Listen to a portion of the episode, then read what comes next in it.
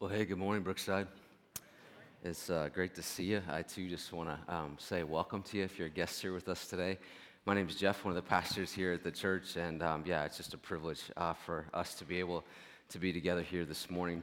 I want to apologize to you today for my, my voice. Um, uh, my daughter said I better say something on the front end of the talk. She said last night, she said, Dad, you're, I got a cold this week. And she said, Dad, your, your voice is kind of cracky a little bit. She said, You actually sound like a donkey, you know? And I was like, I was like, thank you, love. I appreciate that, you know. And, and I, don't, I don't know about you, but I don't think it's fair to blame your sickness on someone else. You know I mean? I don't think it's fair to say, so and so got me sick, you know, because they really didn't try to get you sick, you know. And, and so I decided that I would not blame my sickness on my wonderful, now over his cold five year old son, Easton, you know. And um, this week, I got to be honest, um, he's testing my love, you know, and uh, it's still there, but it's, it's been tested a little bit. So, anyway, um, today we are in part two of a four part series. And uh, we're doing this series in conjunction with a lot of different churches in the city, which is really fun. And the, the, um, the series is called Everybody Wins. And so it's four parts, different sermons in each church. Um, but we're doing this together collectively um, with, with multiple churches throughout the city. And the thing that excites me most um, about this series that we get to be in is that the, these are there are churches that are coming together in our city, and there's a level of intentionality with that. And this is really a three-year effort. We'll, we'll, we'll kind of come back to doing something together for the next couple years. And it's just exciting. It's exciting to be a part of. That the churches in the city, many of them are looking and they're saying, hey, we want to live for the greater good of this city and how can we expand the gospel uh, effectively and work together in doing that so it's, it's fun to be a part of this everybody wins well today um, I also want to mention this. As many of you know, this year we've been reading through the Bible uh, together. And so if you go to our website, you see this icon 365. And I just want to continue to encourage you in that effort. Um, keep going. You're doing a great job. And uh, know too that um, if you're newer to Brookside or if you haven't jumped in yet, you can go online anytime. You can catch right up and find, just jump in where we're at today, and um, you can begin um, in that reading plan. A guy in my small group, and he said this this week. He's just really wanting this discipline of reading. God's word and hearing from God each day. He's, he, he's, he want, he's wanting that to really impact his life. And, and so he said to our small group this week, he said, Hey, I want to do something called the 7 7 challenge. He said, if I miss one day of either reading or journaling about what I'm reading this week, I owe each of you seven bucks. I was like, oh, that's cool, you know, that's a good deal. Another guy chimes in. This is a text message uh, conversation between the whole group. And another guy chimes in. He says, I'm in. If I miss one day, seven bucks for each of you. So I texted the remaining guys and was like, I had a real pastoral moment here. I said, let's hide their Bibles. Like, I mean, kids' college coming up, and all sorts, you know. Well, this morning, here's the thing. We are in 2 Samuel chapter 9. And um, I got to tell you, when Pastor Steve gave me this teaching assignment, um, I got really excited as I began to study it because this is a real gem in the scriptures. This is one of those passages that's not very long, but it's packed with meaning. It's packed with meaning not only for, for when it was written at that time, but also for us today. And it, it, really foreshadows an event and a reality for each one of us that is so significant. And so I'm really excited um, about where we're going uh, this morning. Um, before we dive in, though, um, I'd love for us just to pray together and just to say, hey, God, we come to you this morning. And God, we're just asking you, would you speak into our hearts today? And so, would you pray with me, and, and then we'll, then we'll dive in. So, Heavenly Father, thank you for today. Um, Father, thank you that we can join you, that we can pray a prayer to you, we can have a conversation with you, and God, you directly, you hear us. We, you know us by name, and you love us so dearly. Father, we pray as Brookside Church, as one expression of your local church, we pray for the other churches in our city today. And Father, we pray for the good of the city. We pray that the gospel message would go out in the city, that more and more people would be finding the incredible grace of God. And Lord, this morning, we just want to say to you now, in these next moments, Lord, our hearts are open to you. And God, we pray that you would um, speak into us, Lord. We humble ourselves before you and say, God, would you speak into us in this place? And so, Lord, we love you, and uh, we pray this in Christ's name. Amen. Well, today we're going to be talking about the topic of kindness, and um, everybody wins when kindness is expressed. I think you would all agree with that. And I want you to think about a time in your life when you were the recipient of kindness. Someone was kind to you. Someone was telling me this week they were recently at a coffee shop and they were going through the drive through and, and they finally got up to the, to the cashier and the cashier said, You can just keep on going because the person in front of you paid for several people behind you. Go on your way. Have an awesome day. And they were like, Ah, that's awesome. Just made their day. Uh, this gal in our church, she was, um, she was talking about her husband and, and she said, you know, my husband noticed that this gal that we see fairly regularly, she kept driving her car on this little bitty spare tire. And so he asked about it and kind of got the details and understood the situation a little bit. And, and sure enough, he just initiated the process of going and getting that fixed for her. It made her day. It was an act of kindness. Now, isn't it true that an act of kindness, it just sticks out? It, it catches your eye. An act of kindness, it changes your demeanor when you're the recipient of that, or even when you're the person who's able to express it. Um, the Apostle Paul said this. He was listing the things that are true of a follower of Jesus, and one of them was kindness. He said this He said, The fruit of the Spirit, or in other words, you can think of it this way the outpouring of a life that's submitted to Christ. It's going to be marked by love, joy, peace, patience, and then he says, kindness. This thing called kindness. Um, wouldn't you agree? Oftentimes, kindness is contagious. Isn't it true that when someone um, does an act of kindness to you, sometimes you feel more prompted then to turn around and do an act of kindness to somebody else. Maybe you remember that movie, Pay It Forward. Remember that uh, with Helen Hunt and Kevin Spacey? And, and uh, it was a, a, a very, you know, it was a box office hit, big time movie. And but what that movie did was it prompted, it encouraged people to go out and to step into areas of darkness, into places where it would be totally unexpected, and to do acts of kindness. When you do an act of kindness, lots of times it's so far from the norm. It's such a contrast. Um, this week I was at the gym and there was this guy talking, and he's become a friend, and, and he was talking to a group of us. And, and in the midst of this whole topic that he was talking about, he said, This world is so messed up. That's actually the cleaned up version of what he, that's the edited for church version of what he said. But, but his point was this very clear. He made it very clear. The point was, this world, there's a lot going on and a lot of it's negative.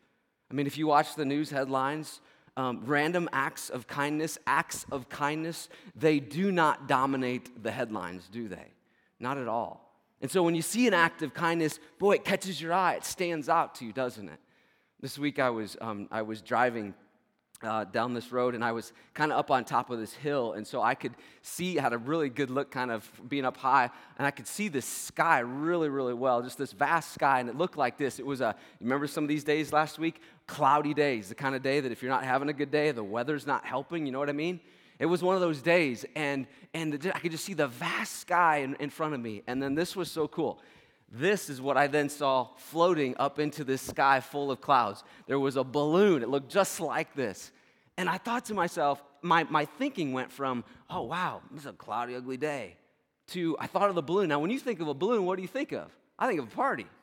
I mean, yeah, it's celebration, right? I mean, you, you give a balloon to someone when you want to cheer them up. An act of kindness is like this it's like you're stepping into what is the norm, oftentimes, maybe kind of negative, but you're bringing positive right into it. That's an act of kindness. And it just reminded me okay, in the scriptures, what we're going to see today is this we're going to get to answer this question, and this is important. How do you and I become the kind of people that we have the fuel inside of us. We have the want inside of us. We have the ability inside of us to be these kind of people. That in the midst of maybe what looks dark or whatever, we bring a glimmer of light. How do we become those kind of people? What fuels that? The text that we'll look at today drives right to that point. And so here's our main point. If you're taking notes on your phone or in your, um, in your uh, uh, program today, here it is. Write this down. Extravagant grace prompts intentional kindness. Extravagant grace, what does it do? It prompts intentional kindness. Have you ever noticed this? A person who is very aware of the goodness, the grace, maybe the love, maybe the mercy that's been extended into their life, a person who kind of lives in that reality, oftentimes that person is more likely to be the person that extends kindness. They've experienced extravagant grace. They've experienced, or at least they're thinking about it, And as a result, it propels them to want to express that to other people. Today's text, and the reason I said it is a gem, is because we get an inside look this morning at what does it mean? How do we go about being a person that's continually prompted to be the, the kind of person that extends kindness? So before we get to, to where we're going to land, which is uh, 2 Samuel chapter 9, I just want to take a few moments because, as you know, we're reading through the Bible this year and we're teaching then in line with that each Sunday. And so I want to take just a couple minutes and I want to back up and I want to fly just at like a 50,000 foot level here just for a few moments and catch us up on okay, what has been taking place in the storyline of the Bible from the beginning to where we land today. And I think it'll be helpful as we unpack our text. And so, so if you remember in the storyline of the scriptures, we start in Genesis and what do we have? We have God's awesome creation. God creates us to live in relationship with Him. Genesis, it's a beautiful picture of us in relationship with him. But if you, you know, you read through the story, you know that rebellion comes in and, and man says, you know what, I'm to go my own way and kind of gives God the hand. And, and so we see the, the result of that and, and what that looks like. And, and then we see this, though. We see that God remains faithful. We see that God even looks at one family, the family of Abraham, and he says, I'm going to make a, a, lasting covenant with the family of Abraham, and I'm going to bless that family, and through them, they're going to become a great nation, and they're going to become a blessing to many, many people. But all along the way to that, that blessing and that great nation, there are lots of twists and turns. The nation of Israel does become a great nation, so great that they become enslaved, and they experience that.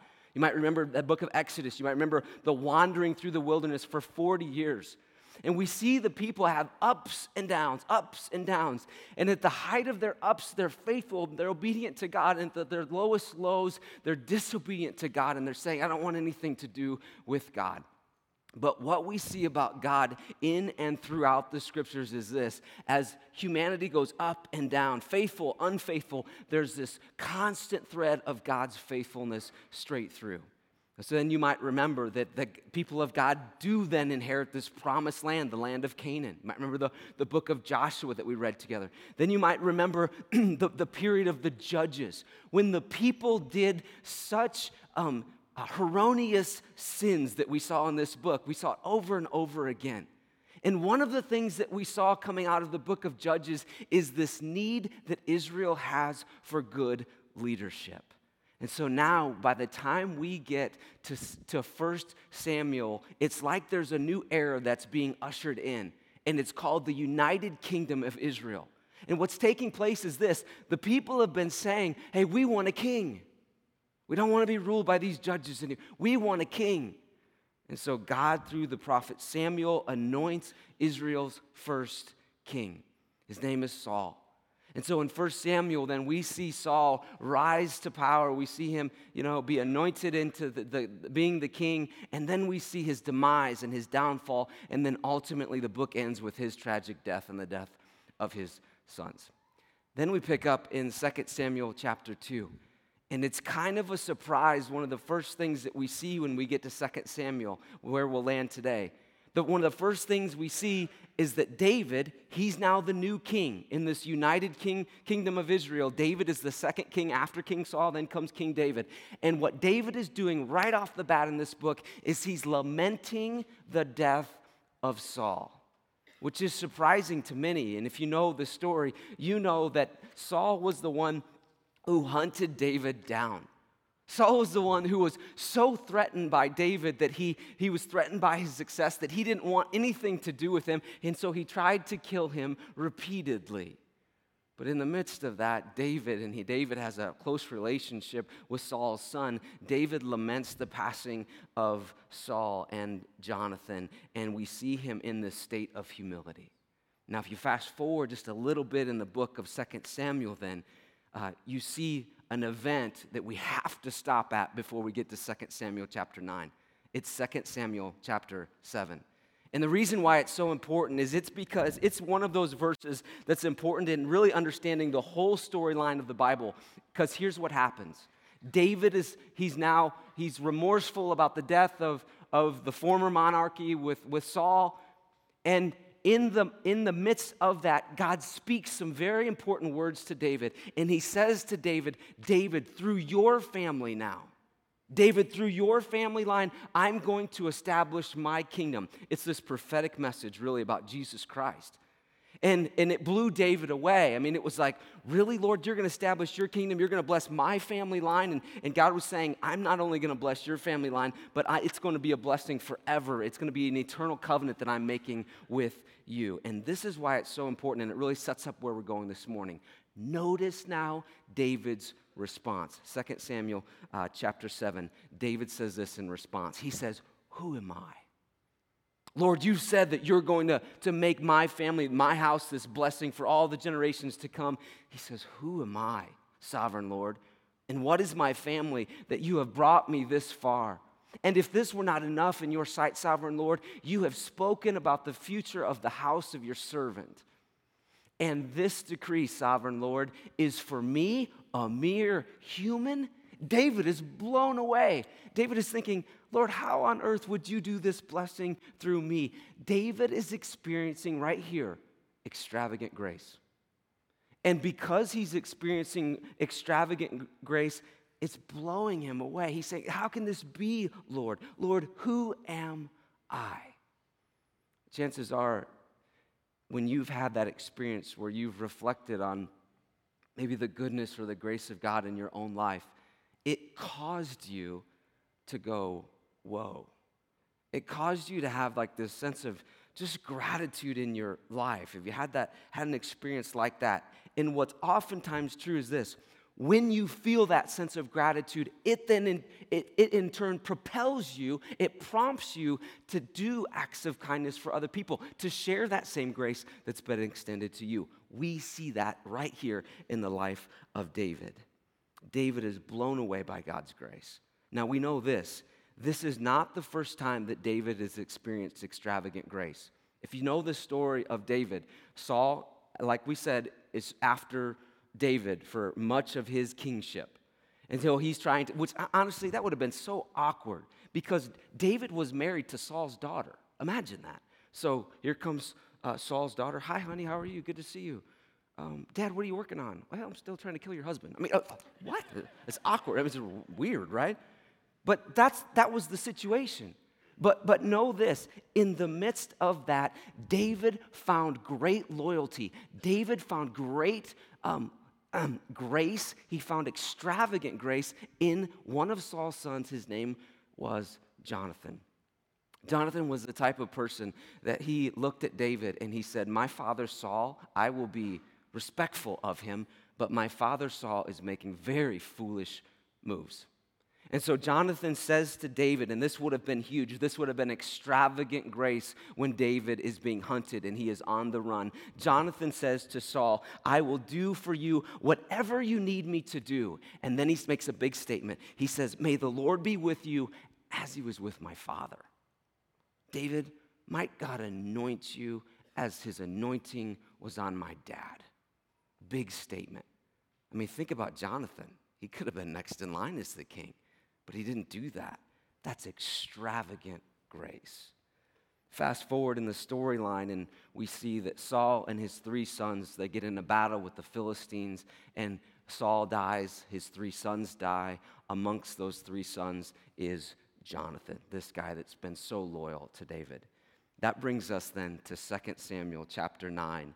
David is the recipient of all this grace, and what does it do? You're going to see this it, it propels him, it prompts him to intentional kindness. And so David says this in 2 Samuel chapter 9, verse 1. It says this David asked, Is there anyone still left in the house of Saul to whom I can show kindness for Jonathan's sake? I love this. He's saying, Is there anybody left? Because I don't, not that I need to, but he's saying, I want to. Out of the overflow, I want to show kindness. Now, notice David doesn't ask this question. He doesn't say, Is there anybody left in the house of Saul that deserves kindness? He doesn't say, Hey, and he could have said this very easily in his position. Is there anybody left in the house of Saul that is a big brute that would be really helpful in my military campaigns? He didn't say that.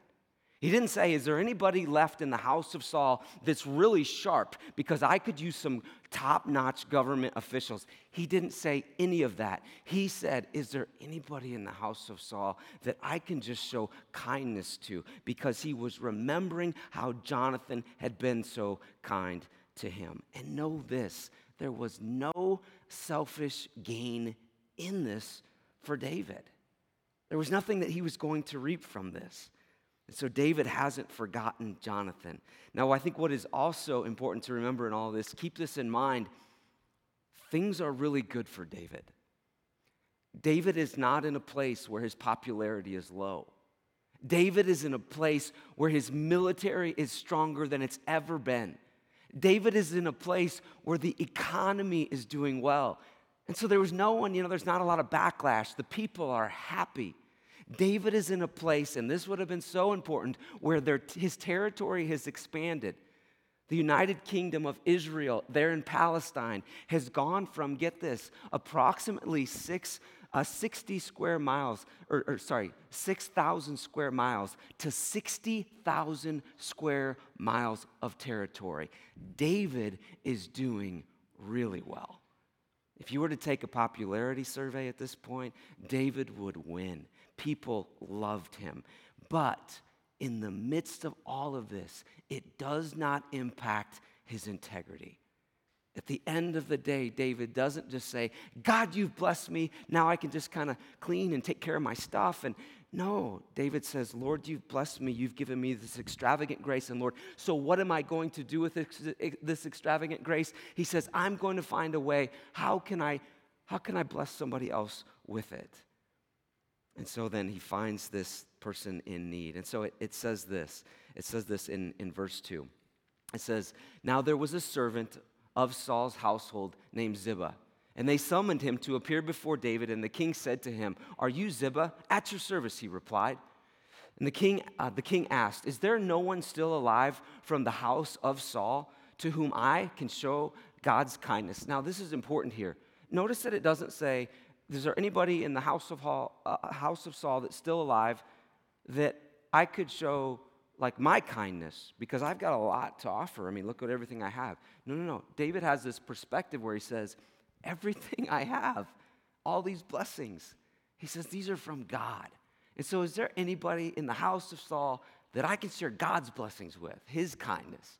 Ziba answered the king, There is still a son of Jonathan, and he is lame in both feet. I think it's interesting. Right here in the text, it doesn't say the guy's name, it just says that he's lame in both feet. It's as though the conversation might end right there. David, you might not be interested in helping this. There's somebody left, but he's lame in both feet. Now, here's what happened. When the news that King Saul had died and his son Jonathan had died, as you can imagine, one monarchy is going away, and a new family, a new sheriff, a new king is coming to town. And in that day, it would have been very natural for the members of the former monarchy to have felt very threatened. And so it makes good sense that, that there would be a sense of even fear. And so what happened was this we see this in 2 Samuel chapter 4. When, when the news came, Saul is dead, Jonathan is dead, it caused extreme panic. Pandemonium was, went throughout, and you can understand why. And so here's what happened in the midst of that, and this is how it affects this person. It says, Jonathan, son of Saul, had a son who was lame in both feet. And he was five years old when the news about Saul and Jonathan came. Again, that's the news that these two have died, they've passed away. When that, when that news came from Jezreel, his nurse picked, uh, picked him up and fled. But as she hurried to leave, he fell and he became disabled. His name was Mephibosheth.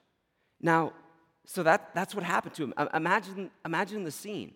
There's panic, and so that she picks him up, and we don't know exactly how it happened, but this young boy, this is Saul's young grandson, falls to the ground. He hurts his legs, he hurts his feet, and for the rest of his life now, he carries around this disability. Now, maybe they couldn't get the medical attention, who knows what the situation was, but this child then uh, spends the rest, the balance of his life, grows into an adult with this disability. Now, we leave Mephibosheth as a five year old in the text there. And we don't hear anything more about Mephibosheth until about 15, maybe even 20 years later. And so now, kind of fast forward in your mind, years have passed. Mephibosheth is now an adult. He's lived with this severe, this, uh, severe handicap. And when we get to verse 4, it's so interesting because remember, Ziba tells this informant, tells David, there is still a son of, of Jonathan. He is lame in both feet. Notice this David doesn't say, Oh, really? How bad is he disabled? David doesn't say, uh, Tell me what I'm getting myself into. How big of a deal is this? No, he doesn't say that at all. And I just want to pause here for a second and say this. We worship such a wonderful God, don't we? He shows no partiality. None. Absolutely none. Notice David's response, verse 4. It says this David's response, not how bad is it? What am I getting into? He says, Where is he? The king asked. Ziba answered, He is at the house of Machir, son of Amiel, in Lodabar. And so David had him brought from Lodabar, from the house of Machir, son of Amiel. Now it's interesting, Lodabar is a place, the, the name means this it means a destitute place. It means a place where crops will not grow. And so it's as though uh, this uh, Ziba is telling King David, hey, even the place where this guy comes from is destitute. He not only feels destitute, he is destitute, and he comes from a place where nothing even grows, as though that's going to matter to David. And so this is what happens then in verse 6. It says this It says, When Mephibosheth, son of Jonathan, the son of Saul, came to David, he bowed down to pay him honor. And you can imagine why he would have done that. The irony here, you can't miss it here in the text. This is a big deal because think about this. Poor Mephibosheth, he is what? He's from the family of Saul, the former monarchy. There's a new sheriff in town. Would not be good news for the old family, typically. So Mephibosheth is thinking this not only am I being summoned to appear before the king, but I'm being summoned to appear before the king that my grandfather tried to kill repeatedly. For Mephibosheth, he would have no doubt approached that day in a terrified state. David responds, he says this David said, Mephibosheth, at your service, he replied, and I wonder if he was thinking this Am I also at my death? Are you about to kill me for the erroneous acts of my grandfather? But David says this, verse 7 he says, Do not be afraid, David said to him, for I will surely show you kindness for the sake of your father Jonathan. I will restore, you shocked him, I bet, to you all the land that belonged to your grandfather Saul, and you will always eat at my table. Now, notice these words. This is big, these three words. Don't be afraid. This would have been such a breath of fresh air to Mephibosheth. Such a breath of fresh air. Now, I want to take a time out here because I want to ask you this question What do you think was the most common command that Jesus gave when he was in his three year time of public ministry? What do you think was the thing that he said? It's just two words. It's a command that he gave more often than any others that, that, that came from his lips. Just two words. It's this. He said this Don't fear. He said, Don't fear. Jesus wasn't the type that it, when people came up to him, I mean, he's the Son of God, the perfect Son of God. People could have been afraid at his presence, in his presence. And he said, No, no, don't fear. He didn't come with like a harsh frown, he didn't come with like a, a club. No, Jesus came with open arms. The words of Jesus, don't fear. The words of David, do not be afraid. They drip with grace. It's exactly what David does here. And then it says this, uh, keep going through this passage. Verse 8 it says, Mephibosheth bowed down and he said, What is your servant that you should notice a dead dog like me? Now that's, I read that and was like, wow, this kind of makes your heart hurt, you know? Let me ask you a question. Do you know anybody that they might not say it like this? And this has all sorts of meaning, the, the words that he said there. They might not say it like that, but do you know anybody in your life that they're, they kind of live in that state? A dead dog like me. You know what I mean? They're just, they have, man, they, they have some tough times or they have a, a perception of themselves that is really hard. Let me ask you the question what would it be like if you, in the contrast of that dead dog like me, you stepped in and said, God, you've given me extravagant grace. You poured it out into my life. What would it be like if you showed up? Boom, kindness, big time contrast. What would it do for them? Maybe, you t- maybe this is you today. Maybe you can relate to that. I would just pray for you and just say, I hope that today you hear about the extravagant grace of the God that is completely impartial and who loves you so dearly. David embraces this guy. Dead dog like me, it's like, oh, you're, you're not at all. He does, it's just like he doesn't even have time for that. And so here's what, here's what happens. Here's what happens next. It says, Then the king summoned Ziba, Saul's steward, and said to him, I have given your master's grandson everything that belonged to Saul and his family. He says, You and your sons and your servants are to farm the land for him and to bring in the crops so that your master's grandson may be provided for. And Mephibosheth, grandson of your master, here it is, this is so important, will always eat at my table. He repeats this four times in just this short passage. This was such a big deal. To be invited to the king's table was like saying, You are my guest of honor, or You are my family. And that's what he did, actually. Not just my guest of honor, you'll come and you'll go, your company. No, no, no. He's saying, You are like family. Now Ziba had 15 sons, this is the servant, and, and 20 uh, servants. Then Ziba said to the king, Your servant will do whatever my lord the king commands his servant to do. So Mephibosheth ate at David's table like one of the king's sons. Now imagine that. There's David, there's his other sons, there's Solomon, and then there's Mephibosheth. I love it. Verse 12 Mephibosheth had a young son named uh, Micah and all of the members of Ziba's household were servants of Mephibosheth. And then it says, and Mephibosheth lived in Jerusalem because he what? He always ate at the king's table. And then it says, and he was lame in both feet. To which David would say, Would you quit saying he's lame in both feet? Just tell me what his name is, right? Because I see right past it. And it's this wonderful picture, isn't it? It's a wonderful picture that God gives to us. Isn't it true? Extravagant grace, what does it do? Extravagant grace, it prompts intentional acts of kindness. David had experienced the blessing of God. David knew, okay, God, I can't believe that you're gonna, you're gonna do this prophetic thing through my family. I mean, it just amazes me, God. God, I can't believe that you would provide Jonathan for me and, and, and he would stay loyal to me even though his dad was trying to hunt me. God, I can't believe then that you would expand the kingdom and, and, and everything would go like it is. And Lord, in light of all the ways that you've blessed me, what does it do? It prompts me to want to extend kindness to other people. You know, I was thinking this week about this big thing we wrote on the wall over there for the city. I was thinking about our For the City initiative. And one of the things that I love about this care center that we're going to be able to build is this. It's going to look like this. It's going to be just across that hall.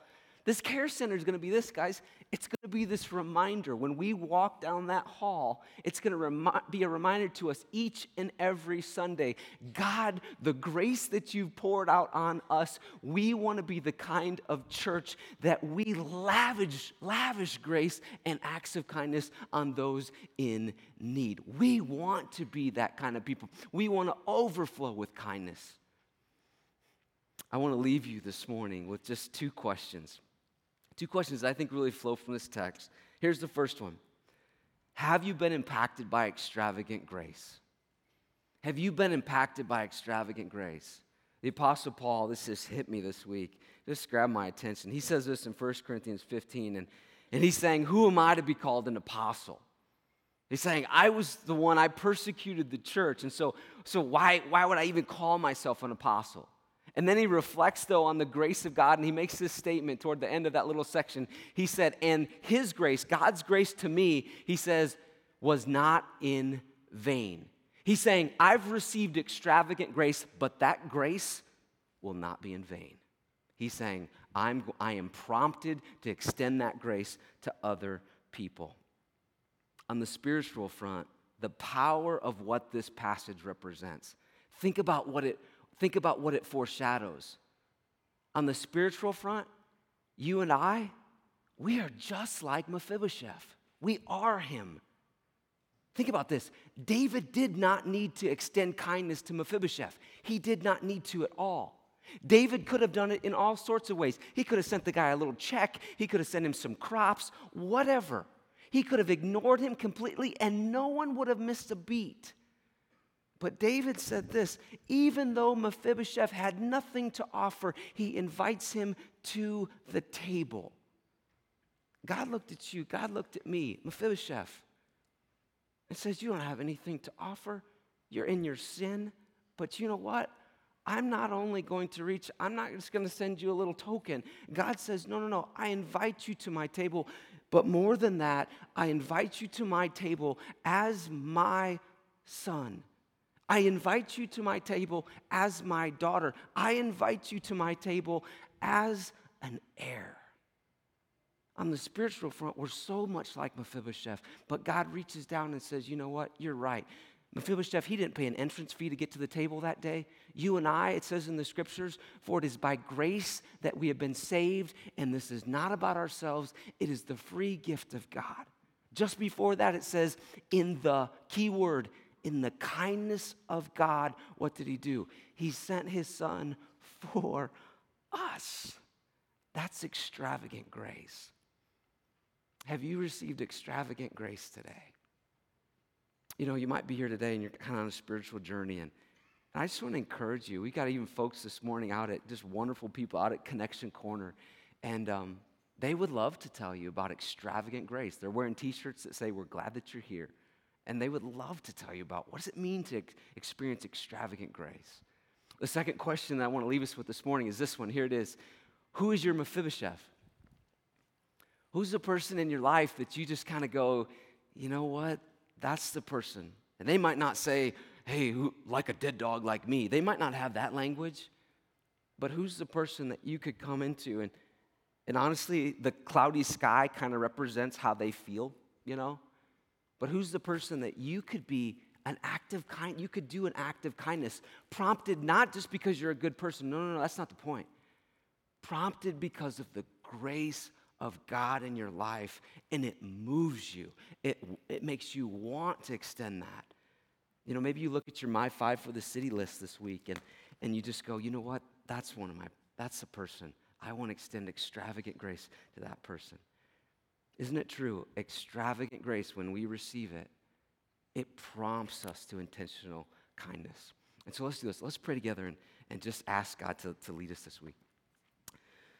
Heavenly Father, I just want to say thank you for this text and what a, what a neat story. Um, Lord, thank you for what you did in the life of David. Thank you that he didn't just take extravagant grace and do nothing with it, but he said, you know what? I want it to prompt me, I want it to propel me to extend extravagant grace to others. And so, Father, we just want to pray, God, might Brookside Church, Lord, might we be a people that we are known for the extravagant grace you've given us, and we're known for the intentional acts of kindness that it propels us to do. Father, if there's someone here today that hasn't experienced your grace, Lord, I pray that today they, they just realize the love of God is just waiting. And Lord, you invite us to your table. Father, thank you for who you are. Thank you for your church. Thank you for what you're doing. And we pray this in Christ's name. Amen.